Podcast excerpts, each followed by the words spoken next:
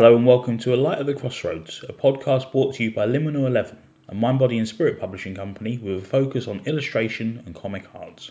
Coming up, we'll be talking to Sean Michael Wilson, the writer of The Garden, all about his life and work in comics and putting that project together. But first, a little bit of general Liminal 11 news. Pre orders are now open for the White Numen Tarot, which is a sacred animal tarot from Alba Ballesta Gonzalez and that's going to be available as a standard edition for £21.99, pence, which will include the deck, an introductory booklet, and a sturdy slipcase. We're also doing a special limited edition, which will be £75 and includes the same deck and booklet as the standard edition, but also includes an additional Constellations Oracle deck, a tarot scarf and tarot bag, sheets of stickers, deluxe prints of the black and white Numen bonus cards, a signed and numbered authenticity card, and it all comes in a beautiful dark blue tin with metallic gold decor. If you go to liminal11.com, you can get all the information on that release and indeed all our other products and offers. And now, let's talk to Sean. Hello, Sean. Thanks for joining us. Hello, thank you. And this is actually an international chat because you're in Japan right now. In Japan, yes. Yeah, whereabouts in Japan are you? Uh, I'm in the south of Japan, and for Scottish people, I say it's like the Aberdeen, the Aberdeen of Japan. and for English people, I say it's like the Bristol of Japan. and um, of course, it's a joke, but it's actually pretty much an accurate joke because what you can say is Aberdeen. Like for people in London, they think Aberdeen's the moon right? I think probably 99% never been there in their life. But Aberdeen is a kind of dominant medium-sized city of that area. You know, it's the biggest city in all the northeast of Scotland. And this this city I'm in, Kumamoto, is quite a large city, and it's dominant for this area. But people in Tokyo think, where's that? That's that's the end of the earth. Uh, but it's a nice place. So basically, it's in south. Uh, what Japanese people call West Japan, but which is actually southwest Japan geographically. Right, right. It's near Nagasaki. Uh, most people know Nagasaki. So, as we can tell from your accent and your immediate uh, points of comparison, you are originally Scottish. Aye. A country, so, um, a country sure. with a, a fine history uh, or a fine place in the history of uh, comics, and still uh, a hotbed in a lot of ways. Yeah. Yes, that's right. Well, various Scottish people have contributed various good things to comics, of course, and I'm, I'm happy to be uh, in that role of honour. Yeah. Um, the Scottish, uh, what's it called? Scottish Book List, I forgot what it's called now. Uh, they put me in uh, their list of 10 Scottish graphic novel creators of all time, kind of thing, right? And I was thinking, that's great. But after that, I was thinking there's probably only 10 anyway. All I had to do was be alive to get into that group. No, no, no. I'm joking. There's there's a whole bunch of good Scottish creators, no, of course. Uh, I think the Scottish wing of the Comics Hall of Fame will be uh, pretty crowded historically. So yep. It's, it's a good thing.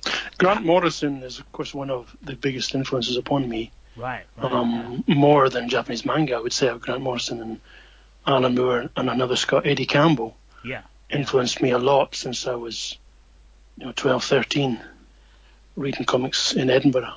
And I was going to ask, like, how aware did, were you, sort of like growing up in Scotland, reading comics, aware of, of Scotland's sort of prominent place and, and the Scottish creators that were operating at the time and had gone before you? I remember this is this is a connected point, but I remember when my auntie's uncle, auntie's husband came up from London, and I thought he was American because of the accent. Right? I mean, his accent was so alien to me as a, as a Scottish lad. I thought he was American. I thought he was like from Starsky and Hutch or something. Right? and so I was, I wasn't really aware of much outside of my own small circle there growing up in Scotland. Um, and I certainly wasn't aware of Japanese manga. I didn't become aware of that until I was about 18 years old. But the stuff which I read as a kid was, of course, 2000 AD. And that was the biggest influence on me. And um, of course, Alan Moore started doing some more intelligent uh, adult type stuff within that. And then uh, shortly after that, Warrior comic started, an escape comic of Paul Gravatt. Or Gravett, I always get his name pronounced wrong. and um, so I started very quickly getting into the more mature and adult type stuff, like especially Warrior and Escape comic. And via that, I got into Alan Moore's even more sophisticated stuff, like uh, V for Vendetta, maybe most of all, and uh, and Eddie Campbell, and of course Eddie Campbell and Alan Moore later worked together on From Hell. But um, for some reason, me and my pals uh, in Edinburgh then, we were into very mature stuff. Like, uh, I mean, we were reading Escape and War when we were 13 years old. It was very early. Uh, but I'm not sure why. It was partly just luck that that kind of stuff was all coming out at that time. It was a good time to be a young comic book reader. But that stuff is what has influenced me the most because that's what got really deeply into me what I want to do when I grow up. And I've been foolish enough not to give up that dream. well, it is. Uh, I think it is a potent thing, isn't it? Uh, comics, like it, if it does get hold of you, it really does uh, sink its its hooks in quite deeply. Yes, and and I'm glad of it. I mean, I, I joke that it's a foolish thing, but it's not even that much of a joke, really. I'm, I mean, I'm a qualified college lecturer in psychology and sociology, and I certainly would have made a lot, a lot more money and a lot more kind of uh, mainstream prestige if I continued doing that and being a college lecturer in those subjects. But I half foolishly and half uh, I'm half glad that I did. uh, I decided uh, not to continue that as a full time thing, but uh, continue with pursue my dream of uh, making comic books. But I'm glad to say I've been moderately successful at that, at least. Well, I, would say yeah, con- considerable success and uh, a prolific creator as well. W- would I be right Thank in you. thinking that your sort of start was sort of self-publishing and original fiction? That seems to be what I can gauge from from doing a bit of research. Yeah, well, um, I started. Uh, what really started me off was I got a grant from the Arts Council when I was living in London, and uh, I I applied from that. Partly my what success I've had, and I, I would genuinely only call it moderate, to not to be um, pretending uh, to be modest, but I think that's an accurate description. Is partly just from trying a lot, gambaru as they say in Japanese, and partly a little bit of luck. And the luck was that for some strange reason, whoever uh, agreed that grant gave me much more than I was expecting. And then I thought, okay, well, now this is my chance to really publish something at a professional level. So I had the money from that Arts Council grant and I really went for it. And uh, I thought, okay, I'm going to throw myself into learning how to really publish a comic, not just write it, but also publish it and um, be involved in the design thing and the distribution and the printing. So uh, I kind of jumped into it there, and that was um, that was 17 years ago, pretty much exactly now, because I think I got it in July, August, at the grant, and then the book came out in December of that year. Um, I mean, it would already, it already been finished, the actual art. I'm talking about the published book came out in December, and it was it was in Diamond's previews. So I, I I learned a whole bunch of stuff about how to do comic books um, how to publish them, not just how to write them then. And that's very useful because I've used a lot of that information still now. Yeah, I think a lot of creators would be well served by having a greater sort of understanding of how the industry works for you know for a number of reasons. Um, just being canny enough to sort of be able to navigate dealing with publishers and distributors can be a great advantage, can't it?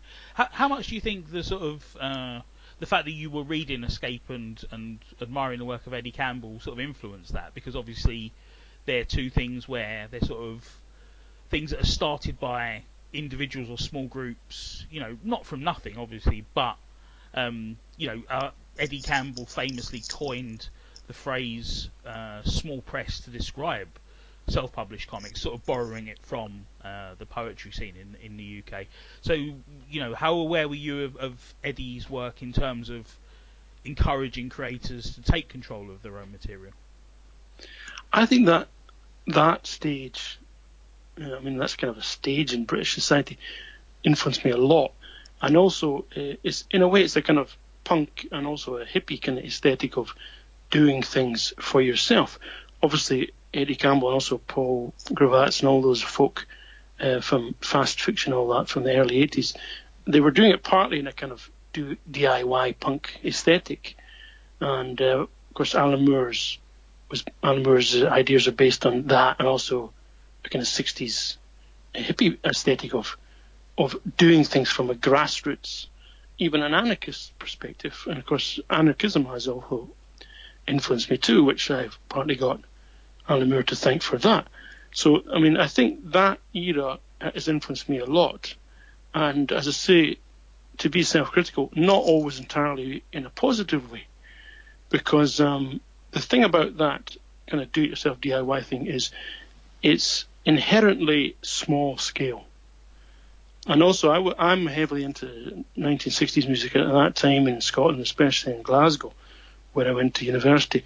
There was a kind of uh, 60s, 80s indie type music thing going on with bands like Primal Scream and the Soup Dragons. And, um, uh, well, those two became kind of big, but most of the bands didn't. They stayed small scale DIY type level. So that whole thing was very, very influential on me um, in a way which is largely positive, but not entirely. Yes, it's a hard sort of balance to find, isn't it? Sort of having that independence and creative control, but then being able to turn that into something that is commercially uh, viable in a sort of capitalistic society. Well, that's the thing. I mean, um, one thing I'm disappointed about with um, us comic book folk is most comic book folk are just totally turn uh, put their head in the sand in regards to how the main problem we have is capitalism, and people get a bit annoyed when I start talking about it sometimes. But it, uh, um, basically, uh, that's the thing which is holding us back way more than anything else. The economic system that we're in. Um, and the thing is, um, what I think the person who really helped me to think you've got to try and do something creative and artistic, but also have it be seen by the public and be successful was Grant Morrison.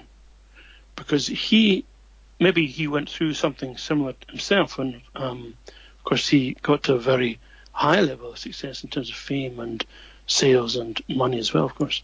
And um, when I was in my, uh, after I went to did a master's in Edinburgh University, after that I thought I started to read Grant Morrison's ideas and his maybe a change in himself and thinking, well, it is possible to combine those two things to do something really good artistically, which does sell well and brings you a certain amount of fame, etc.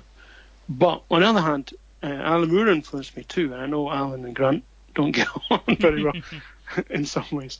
But um, one thing Alan Moore said was that fame is not a positive thing to aim for. Um, he said that right back when he was sick of it in the mid late 80s himself, that it's not a positive thing to aim for, it's not a healthy thing. And that influenced me a lot too. So to kind of ground me in thinking that the most important thing is always the art, the creativity. And that stuck with me. Fantastic ideas for creators to keep in mind while they're working, isn't it? It's sort of like, I say, to keep this balance going on. Don't ever get caught up in the idea of this is a key to financial success or fame. These things can come, and but also, you know, how important is that going to be uh, to you? And it, it, can be sort of poisonous, can't it? If you sort of end up chasing uh, these things down, and suddenly you're compromising yeah, sure. your work trying to find an audience. And yeah, it's. It, it, I think, as I say, it's interesting to sort of see, particularly in comics. I think because there's such sort of diversity in terms of material and approaches that you know there's so many valid ways to make a comic, isn't there? The the next sort of phase I think of in terms of your career uh, is uh, more or less defined by working on adaptations in in the UK and and in the, the Japanese market. How did you get involved with that? Um, when I was uh, going to Bristol Comic Convention, that was still the main thing in Britain, the classical comics were starting up and they have. I mean, they're not continuing anymore in terms of publishing new work, but they still publish those books from that time, which was started in 2007. And um, Shane Chebsey, I don't know how to, I don't know how to pronounce anyone's name. I don't pronounce your name either. Shane, Shane, Shane Chebsey recommended me to your man that was the uh, publisher at the time, and and I and I always I always uh, have to be grateful to Shane because what Shane said was to the classical comics was Sean is a good writer, and when he says he'll do something, he does it, right? And it, it seemed to me that out of those two parts, me being reliable was maybe the most important thing for them. that, I mean, of course, this is a joke, but it's also not a joke because I think, generally speaking, publishers, if they have a choice between someone who's good but will do it three years late, and someone who's all right but will do it on time, they'll go for the person who's on time. Now, that's not that's not necessarily a good thing, but I think a lot of them would be inclined towards that. It's that old thing of like, uh, you can be cheap and good, but you don't have to be nice, and you can be nice and cheap, and you don't have to be good. I'm gonna have to write this. I'm gonna have to write this down. Yeah, and, and you can be uh, what would be left, and you can be cheap and nice, and you don't have to be quick. but he said you can only get away with two of those things. And it is, uh, I think it is that thing. Uh, you know, when I worked at Gosh, we'd we'd get sort of um, a lot of sort of people starting off in comics coming into the shop, and I sort of I ran a, a, group called Process there that was designed to sort of bring together people who make comics and people who want to make comics. And I always said to people, one of the things when you speak to creators about uh, and publishers about sort of how you get work and how they find people to do work, people sort of can have a, you can have a million ideas, but if you can put a, one finished thing in front of a publisher and they can see that you have taken an idea, made it, and presented it, that's worth you know its weight in gold, isn't it? I think it's very very important, and any kind of schools that teach this kind of stuff, I think that's got to be uh, well the, those what I said before the the key situation that we're that we're operating in is within the economics of capitalism. That's a very important thing. The other thing is be reliable and do what you say you're going to do on time. Uh, I think there's, funnily enough, there's not much emphasis on either of those two things actually. Yeah. yeah. But you reminded me of a joke about because um, I say I've been into 60s music and mod music, and a thing on the mod scene is they say that you can either be a dancer, a DJ, or a dresser, but you can't be all three. right? I, I tried to be all three, but it's difficult. yeah, that's what they say on the mod scene. I'm in the mod music scene. Um, but no, I think it's it's a central message that, which, as I say, is not as well known as it should be that you really need to be reliable. And that's what publishers place. That's what publishers like, almost above quality, really. Or it's, it's getting pretty close well, to being above a, quality. A, a, publisher will look at a finished piece and go, "This isn't brilliant. It's okay. It's solid, but we can sell the thing that's finished and solid. The brilliant thing that isn't finished, we can't do anything with." It's that thing, isn't it? Like getting back to the sort of the idea of capitalism at the heart of things there has to be a product. There has to be something saleable for it to, to work for a publisher. Well, um, I don't. Uh, I mean, I have problems with publishers sometimes and editors, and we have battles about how to do it, and it essentially comes down to the conflict between art and money. That's what it comes down to, basically. Um, and I don't really uh, strongly criticize them because the publishers have to make money. They're they are in a capitalist economy and they have to make profit. Uh, and that's unfortunate. That's one of the reasons I'm against capitalism, is because the whole thing about profit distorts and destroys art and creative work in a whole bunch of mediums. But since they are in that capitalist system, they have to make profit, so I understand. And the other thing, in more uh, specific terms, is they have deadlines to meet too. It's not like it's not like we're the only ones that have deadlines they make an agreement with Random House Distribution or, or, or whoever it is, you know, because you you worked in in Gosh Comics, right? They've got they've got deadlines and schedules to keep to, and if you're late to your schedule, the publisher is going to be late, and it's going to make them look bad to the distributor, etc., etc. So it's a domino effect of the whole thing being you know ballsed up if you're not on time.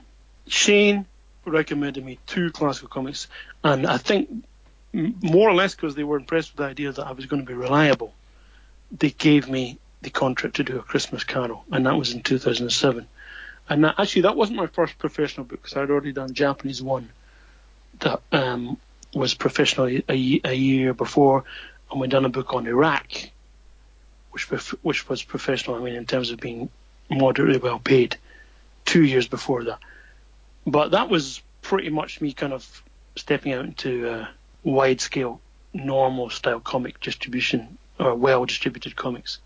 So I ended up doing four comics for them. The books are good, very well produced, high quality books. I'm still proud of them. And the thing is, in the same way as uh, sort of like paperback editions of 19th century, they they just don't go out of print, do they? They just sort of they stay. They, once they become relevant, they stay relevant, don't they? So. Yes, um, and the Christmas Carol is my best-selling book so far. Right. Yeah. And it's and it, it's continuing to sell. Obviously, every Christmas it sells. it has a sales boost, but yeah, I mean, it's done well. And then moving on to your work in in, in terms of sort of Japanese classics and adaptations. I think that's where I first sort of saw your name pop up and sort of began to sort of recognise you in terms of, of doing that work, working on sort of the adaptations of uh, the Demon's Sermon and uh, Hagakure mm-hmm. and, uh, and, and that. How did you get involved in that? Well, as I said before, the classical comics books, I did a Japanese theme book and I, I, a friend of mine who's also called Sean, who uh, sadly died of cancer after that, he was working in a museum in Bournemouth, where, funnily enough, Tony Hancock we grew up. You and I were mentioning Tony Hancock before, yeah. and he got a grant from the whatever the arts uh, museums department is uh, of the British government in this case, and uh, so he invited me to do a comic based on the real story of the people who started their museum, who went to, to Japan in 1885 from Bournemouth and brought back a whole bunch of stuff and set up a room in there. I think it was maybe a, ho- a hotel or their, no, no uh, it was their house at the time, but they made it into a museum. And it's now a museum part of Bournemouth local government. And um, so uh, that was already a kind of adaptation of a serious, realistic thing from the past. And so, it, in that case, it was really just a, a coincidence that uh, my friend Sean said, "Will you do this?" And, and I did it with a Japanese artist who was uh, at that time well known for having done the manga of The Ring. I mean, the film Ring, and he did the manga version of that horror film. So we worked together and because the thing was, once you do start doing one thing of that type, as you said, people think, well, that person can do that. And those kind of things draw themselves to you if you're lucky, like a mental magnet. So then, uh, when I went uh, back to Japan, I went to Kodansha in Tokyo. I had a kind of uh, mad time where I was going around trying to introduce myself to all the publishers in, in Tokyo.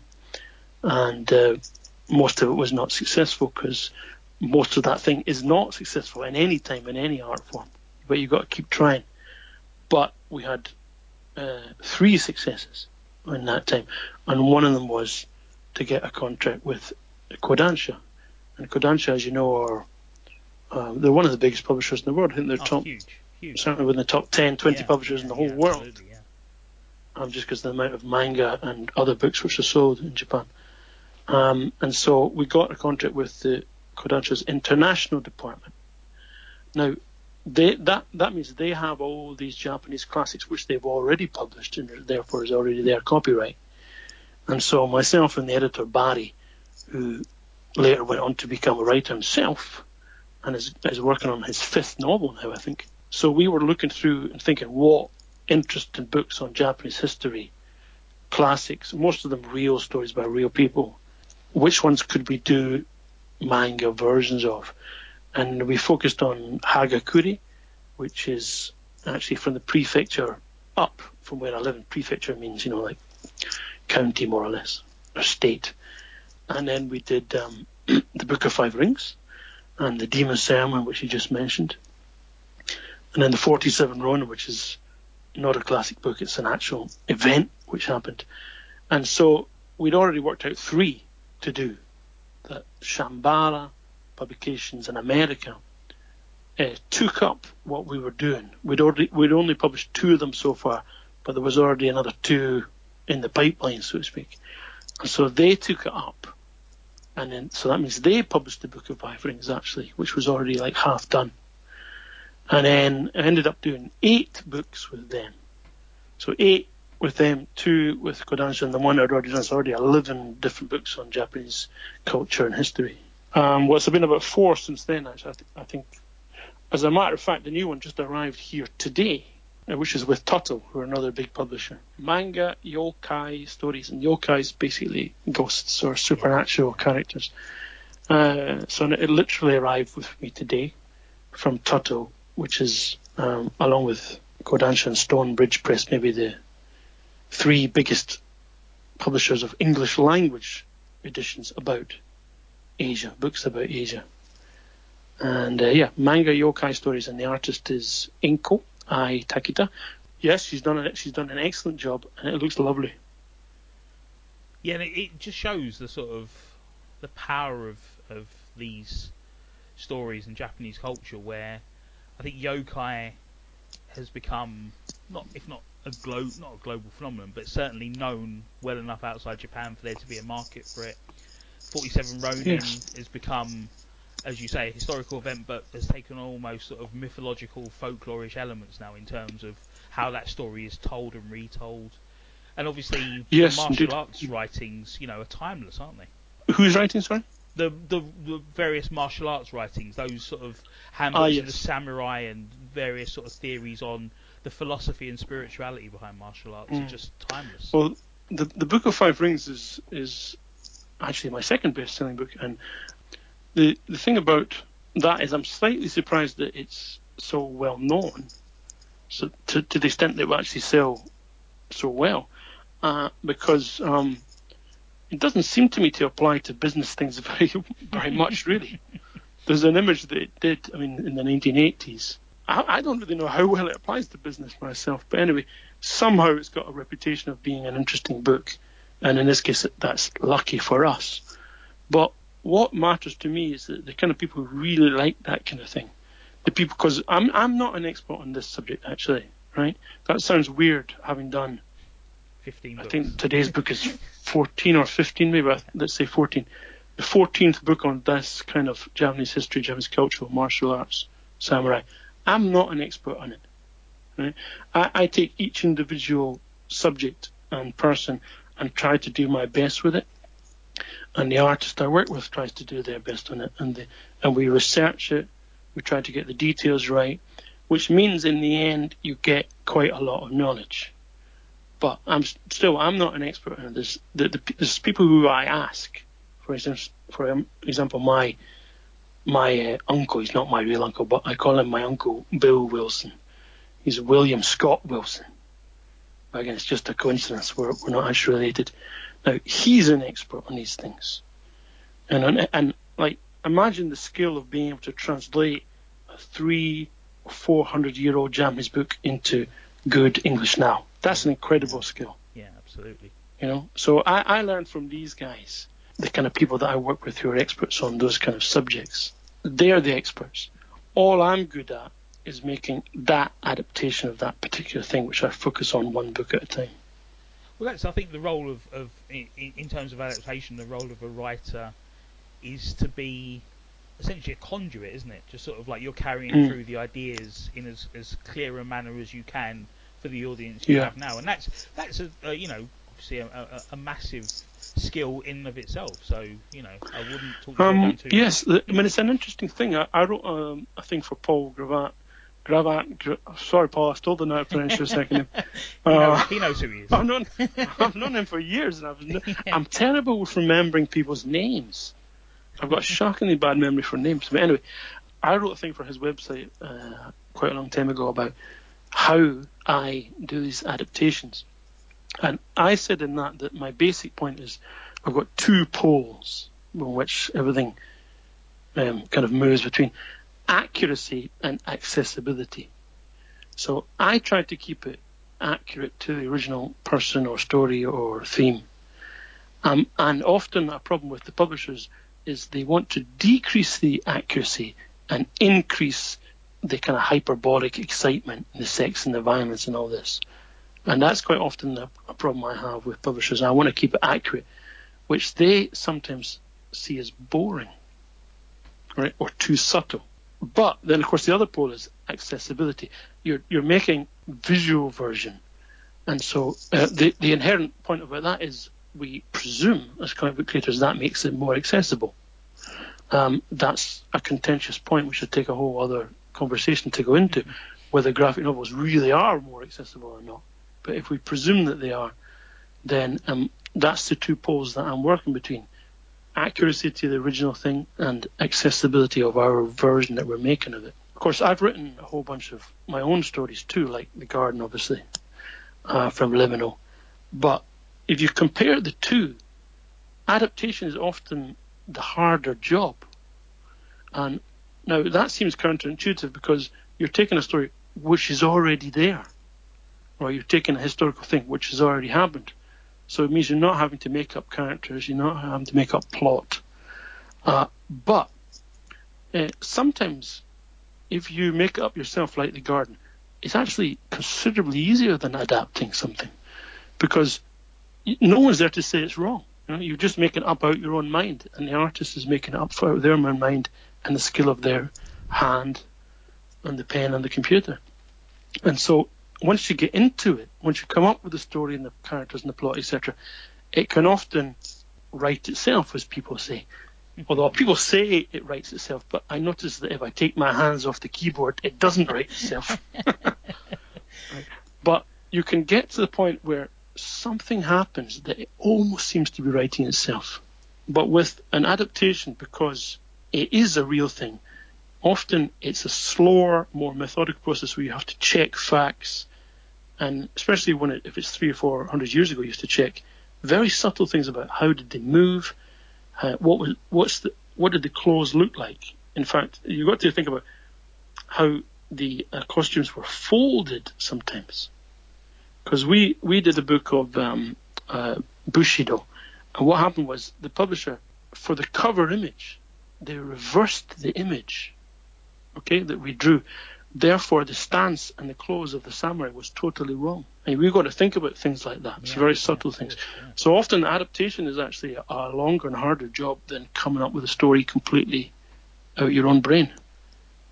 Well, moving on to the garden, then, I guess sort of going back to something we were talking about earlier in terms of your own knowledge and in-depth, you know, ideas that you're bringing to to the project. Uh, I guess my first question uh, in terms of the garden is: Do do you have a garden yourself? Is is gardening a part of your everyday life?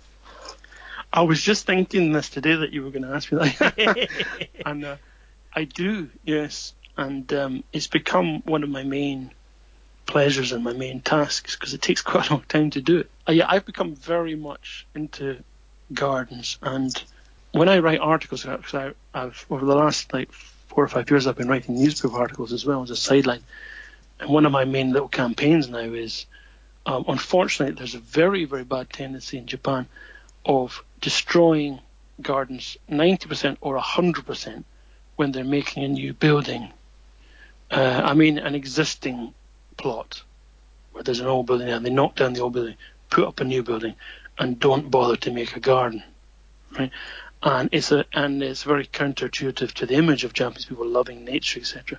But unfortunately, there's a very wide scale uh, tendency to not have gardens anymore in Japan, and um, I've been I've been trying to campaign against that tendency because obviously it's not good for the environment, and it's not good for the beauty and the preservation of Japanese culture.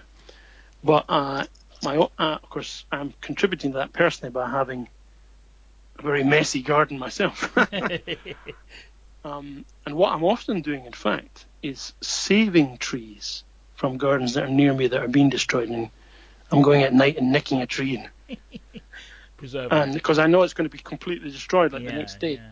you know, literally destroyed and thrown in a bin. And so I often try and save one if I can and then grow it myself. So I've got about a dozen bushes here which I've saved from gardens that are being destroyed. Uh, so uh, yeah, I have a garden, and it's become very, very important to me. Yes. So in, in terms of the book, do you want to just give people uh, an overview in terms of uh, what the garden is about? What happened was um, it's one of those things I say that this idea of the story writing itself. That was an example of that, and not just the story, but the whole thing was really easy. what happened was a guy who I know, he was trying to get into graphic novels because obviously we need. Sometimes we have a tendency, uh, comic book people, of thinking that we've already won the battle, but we still need lots more adult readers, a lot more. And so I often try to get people to say, well, please try and try this graphic novel. And so someone said to me, okay, I, will try. Are there any graphic novels on gardening? Which that person was interested in. It was a person in, in Britain. Uh, no. And I said, uh, oh, uh, I can't think of any. I was racking my brains to think of any comic books or graphic novels that are on gardening. And maybe there is some, but I couldn't think of any. So I said to him as a joke, no, I can't think of any. Maybe I'll have to write one myself.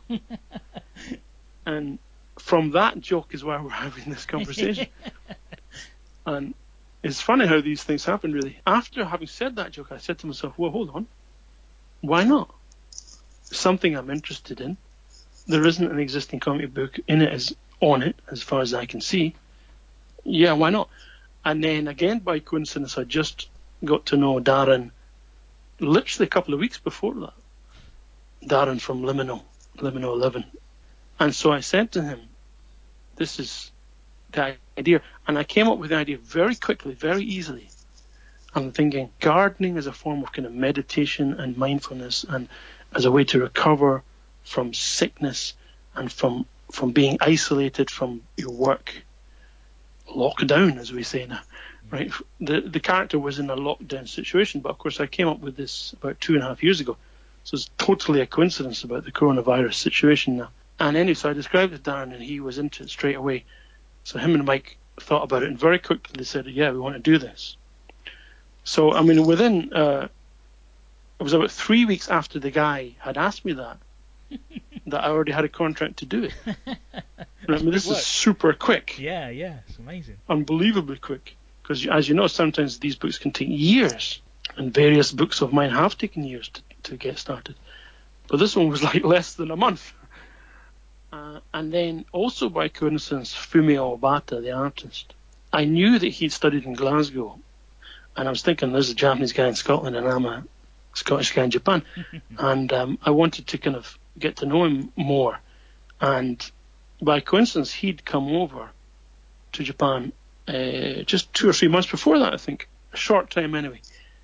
And we'd met. We had a went out for a ramen meal together, and um, we got on well. And we said, yeah, we should try and do something together sometime. And so again, it, it, it's just one of those things where everything fell into place. Right? The publisher wanted to do it straight away. I just met Fumio shortly before that, who was the ideal artist to do it. Because as anyone can see from the book, he's done a wonderful job and, it, and it's a perfect match to my script and my story. And the story happened very easily, very simply. Uh, and yeah, I think it's um, I think it's a, a, wonderful book myself. I'm not shy of saying when I like my own books. I think it's a very sophisticated book, but also very realistic and kind of relaxed because the characters talk to each other in kind of realistic ways. It's not a kind of over serious meditation type book. It's a it's a mixture between a serious development within the characters, Joanna's uh, situation from meditation in the garden, and relaxed and realistic and joking. Yeah, I think that's one of the strengths of it is the fact that it's so naturalistic. So as you say, yeah. for people coming to it who don't necessarily have, um, you know, a big background in, in terms of reading comics, obviously Fumio's artwork is, you know, wonderful and just flows across the page so beautifully. It's lovely. And and and then you know your story and your characters are you know relatable. There's nothing, you know, you're dealing with something like meditation, which obviously is you know an ephemeral idea, but the the whole situation is so grounded that there's a, an anchor point for readers to come into and take the ideas in a very, as I say, natural way rather than having to sort of struggle with the ideas and have to, to wrestle with them. So yeah, I think it's um, a tremendous book, and as I say, you know, horrible to, to sort of think of it in, in that way, but you know, incredibly timely in that you know it's about making the most of the space around you and learning to appreciate things that are close to you, which you know has become so important for people over the last couple of months. Yeah, it's. Uh, I mean that again, it's one of those things that just seems to be rather magical and everything's moving in its direction. But of course, obviously, no one had thought about this when I started this. I mean, the, the coronavirus when I started this, because two and a half years ago. So it was completely a coincidence, and that we'd already scheduled it to come out at this time. Right, so no one can accuse us of kind of profiting on this because you know they can look back that we we scheduled it scheduled it um, you know last autumn to come out at this time. And um, yeah, it's a funny thing because it's like exactly like a coronavirus type book that the person is on lockdown in sickness mode and what are they going to do to try and find a sense of calm and purpose and meaning in their life? And they turn to the garden which I, I guess millions of people have been doing or more than millions tens of millions. Yeah. I think also just going back to you talking about the, the, the flow of the project as a whole I think again it's important to sort of look at the the work that you've put in as a creator that does enable that. So, you know, you're talking to people about ideas for comics, and even, the most casual conversations sort of like plant a seed in your mind, and then you you learn about the existence of Fumio and get the opportunity to meet him. You take the opportunity to meet him, even without having a project, you know, directly in mind, but just making that contact, and then as, as we said earlier as well, for Liminal 11, you talked about the speed of getting the project underway. But for them, I'd imagine if the idea comes from you, who has a backlist of 25, 30 books as you approach them, it's a different prospect to Joe Bloggs coming off the street going, I've got an idea for a book about gardening. they're like, what have you done? they're like, nothing, but I've got an idea. Whereas they're like, Sean will deliver essentially. You see, I mean, it just, it just, it just, it just, it just sort of greases all the wheels, doesn't it? In terms of uh, just simplifying, ironing out any concerns you might have, or researching the background of the creator to make sure they're reliable and whatnot. You know, that's that's almost inbuilt with with you being on board as a, as a creator and Fumio as well. You know, uh, Fumio's done course, other yeah. other beautiful work. So getting the two of you together for, from a liminal perspective, I think is like here's a dream team that are only going to produce something good. So it's everyone's a winner essentially. The good thing about Liminal in this case is they let us get on with doing it pretty much our own way, and only made a few, to be exact, made three small suggestions, in the whole book. Right now, I can. I better not get too much into this, so I'll get in trouble. But there's those publishers who I work with who interfere way too much, right, and don't let us get on with it and that's that's a problem which I've been having recently. And I think that it do, it doesn't.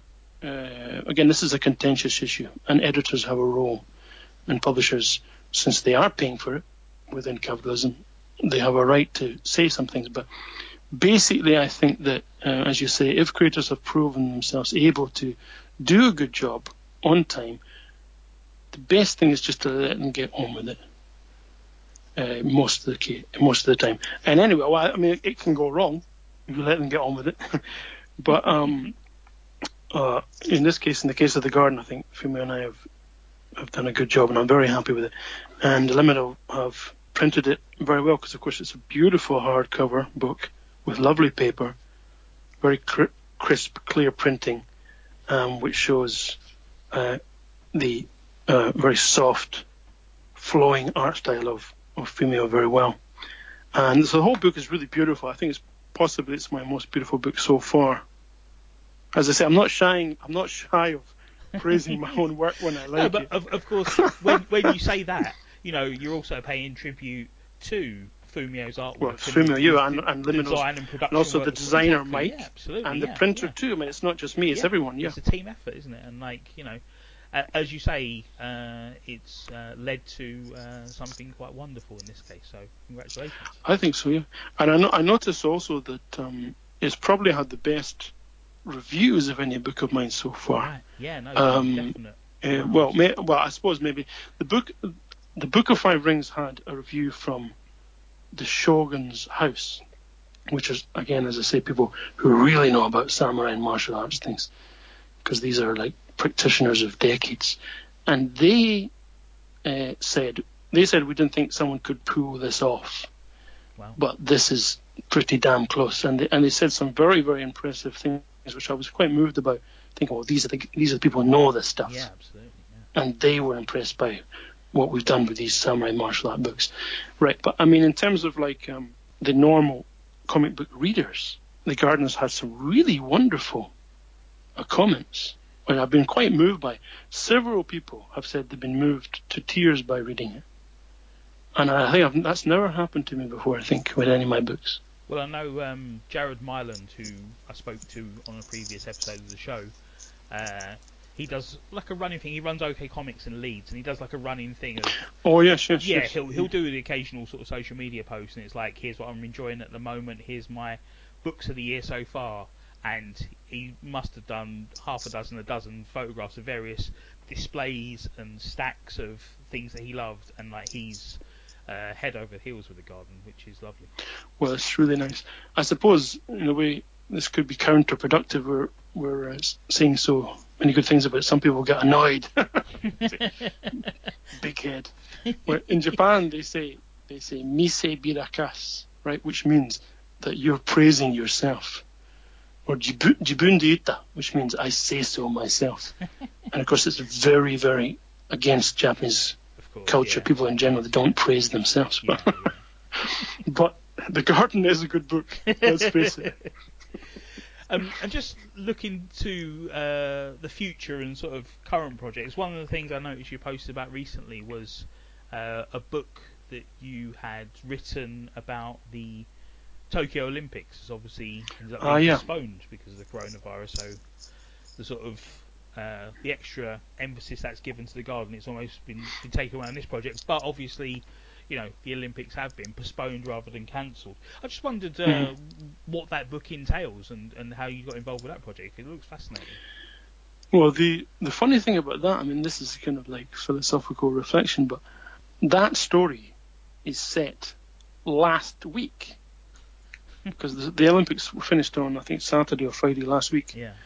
and so w- we wrote it as a realistic story, which was going to happen about six months after the book was published, but a realistic story of things that were really going to happen, and then of course they didn't happen.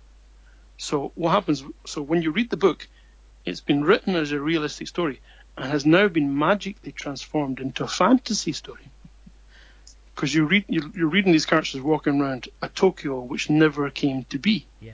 Yeah. and sitting looking at the start of a game or games which never happened. So it's a weird kind of thing that's been transformed into a fantasy story. And then, of course, if the Olympics happens again, or if it happens next uh, summer, this fantasy story will become a realistic story again. but by um, by good fortune, we didn't write 2020 on the cover, and in fact, it only appears in the book once or two times in small ways, right. Right. Totally unplanned. Yeah. Yeah. But afterwards, we were looking. I think on this book is buggered now, right? yeah. and then we, we read things thinking, oh, it doesn't really mention 2020 almost anywhere. so we're thinking, oh, it's okay. the thing is, that is also by Kodansha, but uh, by a different department of Kodansha, Kodansha editorial. As I told you, that they closed down the department I was working with, which was Kodansha International. Anyway, so I was lucky enough to get a contract with a different department of Kodansha. Lucky enough and also pushed for it. And so I've done three books with this different department of Kodansha. And um, I think the basic thing about that was them thinking, again, what will sell? And then they knew that the Olympics was coming up. So we said, well, let's do a, let's do a book about the Olympics, basically because it will sell well. That's again, that's publishers' ways of thinking, and I, I don't really blame them for that, despite my criticism of the, the economic system in general. So that's the essential reason we did that book because they thought it would it would sell well, uh, because the event is really going to happen. But of course, coronavirus had other plans. Sean, thanks so much for talking to us. Thank you very much, Stephen, who did not write a Tony Hancock story. we won't even explain that. We'll just leave that hanging there and let people, uh, People live, live on in wonder. Like he's, listing things he hasn't done. Is that the only thing he hasn't done written a Tony Hancock stuff? Um, yes, uh, I'm sure we'll talk again at some point uh, in the future. Thank you, Stephen. I enjoyed it. Tanishkata. Thanks again to Sean for talking to us, and thank you for listening. See you next month. This show is a Holdfast Network production. Go to holdfastnetwork.com for other programs you may enjoy.